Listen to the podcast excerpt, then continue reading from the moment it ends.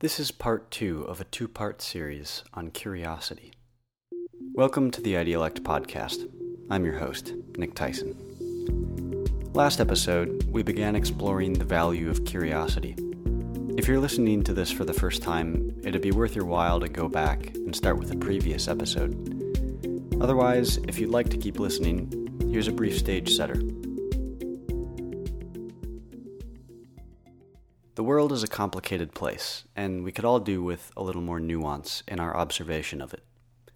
We're losing the idea of respect in the midst of disagreement, and often failing to seek an understanding of where people come from and how they've come to be who they are. In seeking to understand others, we position ourselves to move forward holistically. It's worth our effort to engage in educating ourselves through discovering what we don't know. You'll remember George Roberts from the previous episode, talking about his role as a teacher being to, quote unquote, complicate kids' lives. Here's George on the value of seeing details. They lead us away from stereotyping. They lead us away from quick judgments. They lead us away from thinking we know everything. Instead, they tease us and say, you know, when you look more closely, you found something you didn't see at first. When you look more closely, the assumption you had about the painting falls apart because there's this thing here that's unexpected. And so it, it gets us on our toes to take a look at life that way and not to go through life saying, I'll take a quick look out the window and I know everything I need to know. Instead of what's out the window today? What's out this window today? What's out this window right now today. And when you do that and slow down and start to assess, you can then say, well, what does it remind me of? What is it? How does it make me feel? Do I feel good about this kid walking by here? No, I don't, because he walks by every day and he never looks in. I'd, I'd like to go out and go like this and say, Who are you? What's your name? Why don't you look in here? This is a gallery, you know, so it it makes me engage with life rather than to say, oh, he's a thug, he doesn't care about art. I don't know that. I don't know that at all. So I have to slow down and interact with that detail that just walked by if I want to get any information worth dealing with. And, and for me, art, making art is about making information, a certain kind of information. It's not scientific and it's not mathematic, it's art. And it does things that art do in ways that nothing else does. It happens to be what I fell in love with when I was young, so that's my life. I have an artistic life. But you could do exactly the same with I have a scientific life because I fell in love with what happened when I looked in a cloud chamber in science class, or you could have a medical life because you, etc. I'm not making any outlandish claims for art as the answer. It just happens to be my answer. But it's not always easy to see the details in our race through life. How can we begin seeing the little things that make up the intricacies of our life? On this front, I asked George what the world needs more of. Pausing to look at the details, pausing to ask, what do the details mean? Pausing then to say, what matters?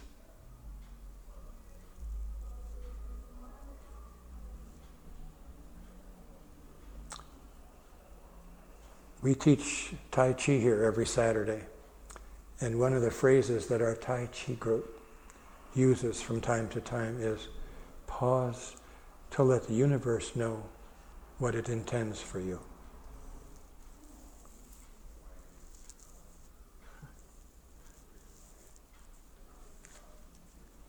We can just barrel along thinking we know and make plenty of mistakes and have to pick up after ourselves and patch things back together. Or we can pause. I had a teacher in college who um, advocated pausing. And one day in passing in class, he just said, You know, the ancient Greeks could have had an atomic bomb as easily as any of us. I believe they sat around and thought about it for a while and figured it wasn't a good idea different way of looking at history and when things happen and so on. So there's the act of seeing the details around us. Then there's the responsibility of knowing ourselves. Strangely, it's easy to miss knowing ourselves. Donte Curtis is a life coach and consultant with Catch Your Dream, where he mentors and inspires individuals and organizations. I talked with Donte about how he sees his role inspiring people to live from their sense of passion. Listen to how he frames this. Uh, part of my job as a as a coach um, is to really get down at at what you really want, right? So it's not paternalistic in that I'm telling you what you need to do, um, because that would be paternalistic. Um, it would be me, you know, acting as if I know better than you. Um, and that's not that's not the goal, right? The goal is to say, hey, you know what you want to do. You know, let me help you organize it. You know, let me let me support you. Let me give you another perspective on you know, how you might want to think about this. Let me ask you some more questions um, to really hone down um, the vision that's already on the inside of you. Um, because the reality is, is that if you go in and tell folks what they want to do or tell folks what they should do, they might they might do it, but they're not going to feel good about it, right? They they they not gonna, it's not going to be total buy-in because somebody told them to do it. People have something deep down in them, right? Like it's not. I don't really have to. I don't really have to help folks discover what it is they want to do. They know what they want to do. They may not know how to get there, but they know what they want to do. And so, um, so my, you know, my job isn't to, to give ideas. My job is to, like I said, kind of flesh out the path to make you get what you, cause you know, I mean, I, I man, I, I was just talking to um, this woman a couple days ago and she was just telling me, she was like, Donte, you know, I really want to, I really want to support, um, you know, children and learning about money. Great. Like she already know what she wants to do. I don't have to tell her what that is. She know what that is, but that can look at many different ways. Hmm. And so how do you how do you kind of um, cultivate the soil that she already has started working on? So that so that's what I mean by um, my job is to inspire the word. Inspire. I love this sense of cultivating the soul. In a sense, there's so much that we already know as individuals, whether we recognize it or not. What if we lived with a greater focus on cultivating our soul and the souls of the people around us? This, really, is the process of curiosity. Following curiosity is following the soul. If we can tap into this, we can learn about ourselves.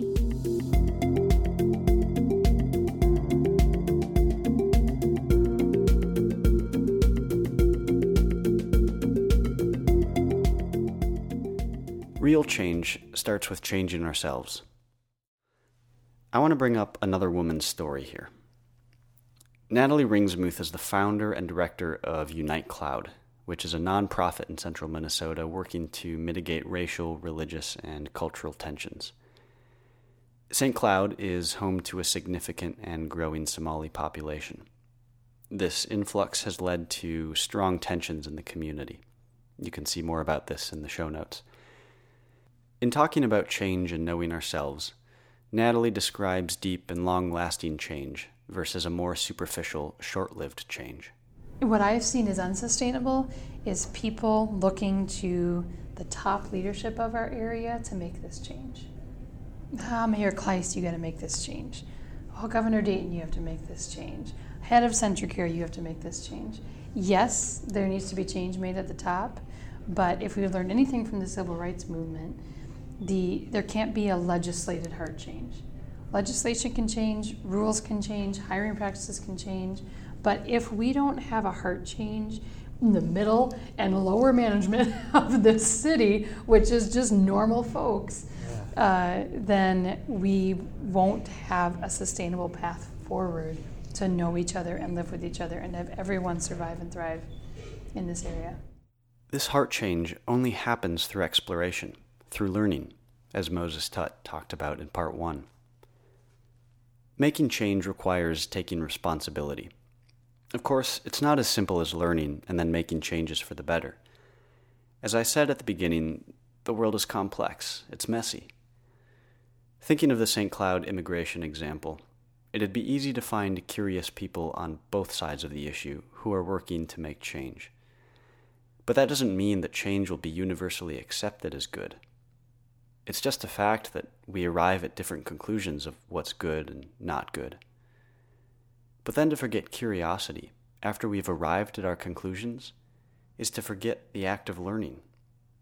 Here's Mary Laurel True from the Sabo Center for Democracy and Citizenship at Augsburg University. The, the hard part about that is as much as you believe something, trying not to be judgmental of someone who believes something differently. So hmm. if you can believe what you believe and still be open enough, I think we, you know,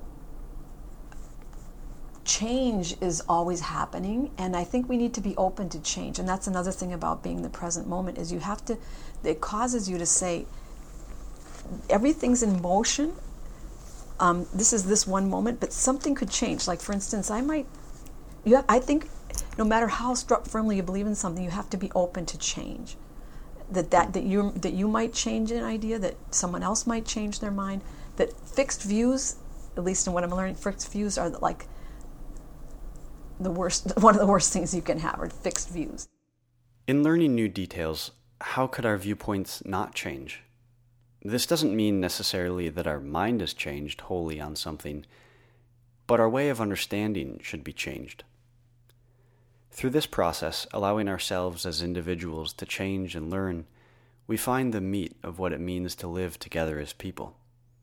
To put it in political terms, since we're in election season currently, we find the heart of democracy. And so we don't define democracy as elections. This is Harry Boyte, the founder of the Sabo Center for Democracy and Citizenship, and a scholar in public work philosophy. Elections are, are important. I mean, I'm not dismissing elections, but elections, if you think about the old meaning of democracy, it was not voting. The Greeks didn't mean voting. Um, the classical scholar Josiah Ober has shown, actually. The Greeks meant something more like public capacity or public power in a people's power in a public realm. That's how he said the Greeks meant it. Um, and that took a lot of forms. It took the ability to have conversations across differences and share knowledge. So the Athenian city state was very successful in just over decades in developing ways for people to interact across their different neighborhoods or different family groups or different occupational groups. Um, there was there were cultural practices that created a larger sense of democratic power. Without an attitude of curiosity, the democratic process wouldn't be possible.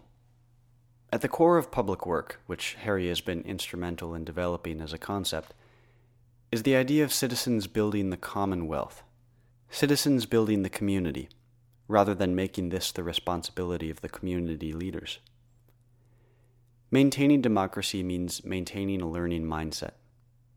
To get at the core of this, I wanted to explore the inherent goodness of democracy. I asked Harry why he's passionate about democracy. Well, because in the in the uh, it's the way people flourish. It's human flourishing. So people flourish um, when they feel they're helping to build the world, they're not simply consumers of the world. When they um, put their signature on their world in a constructive way, when they develop their talents, because Jane Addams, the great educator, and founder of the settlement house movement in America, talked about education as, is freeing the powers of people for larger public contribution. So it's a different understanding of education. Um, and I would say public achievement does that. Um, so it's the way people also develop their their public selves. Um, people, every people, I think it's a basic human need for people to have a public self, not simply a private world. And then finally, it's it's all about agency. So when you feel like you're building the world, you develop a sense of collective empowerment or collective agency shaping the world around you. And that is actually there's a lot of it, a lot of research that shows that need for agency, both individual and collective, is found across all societies.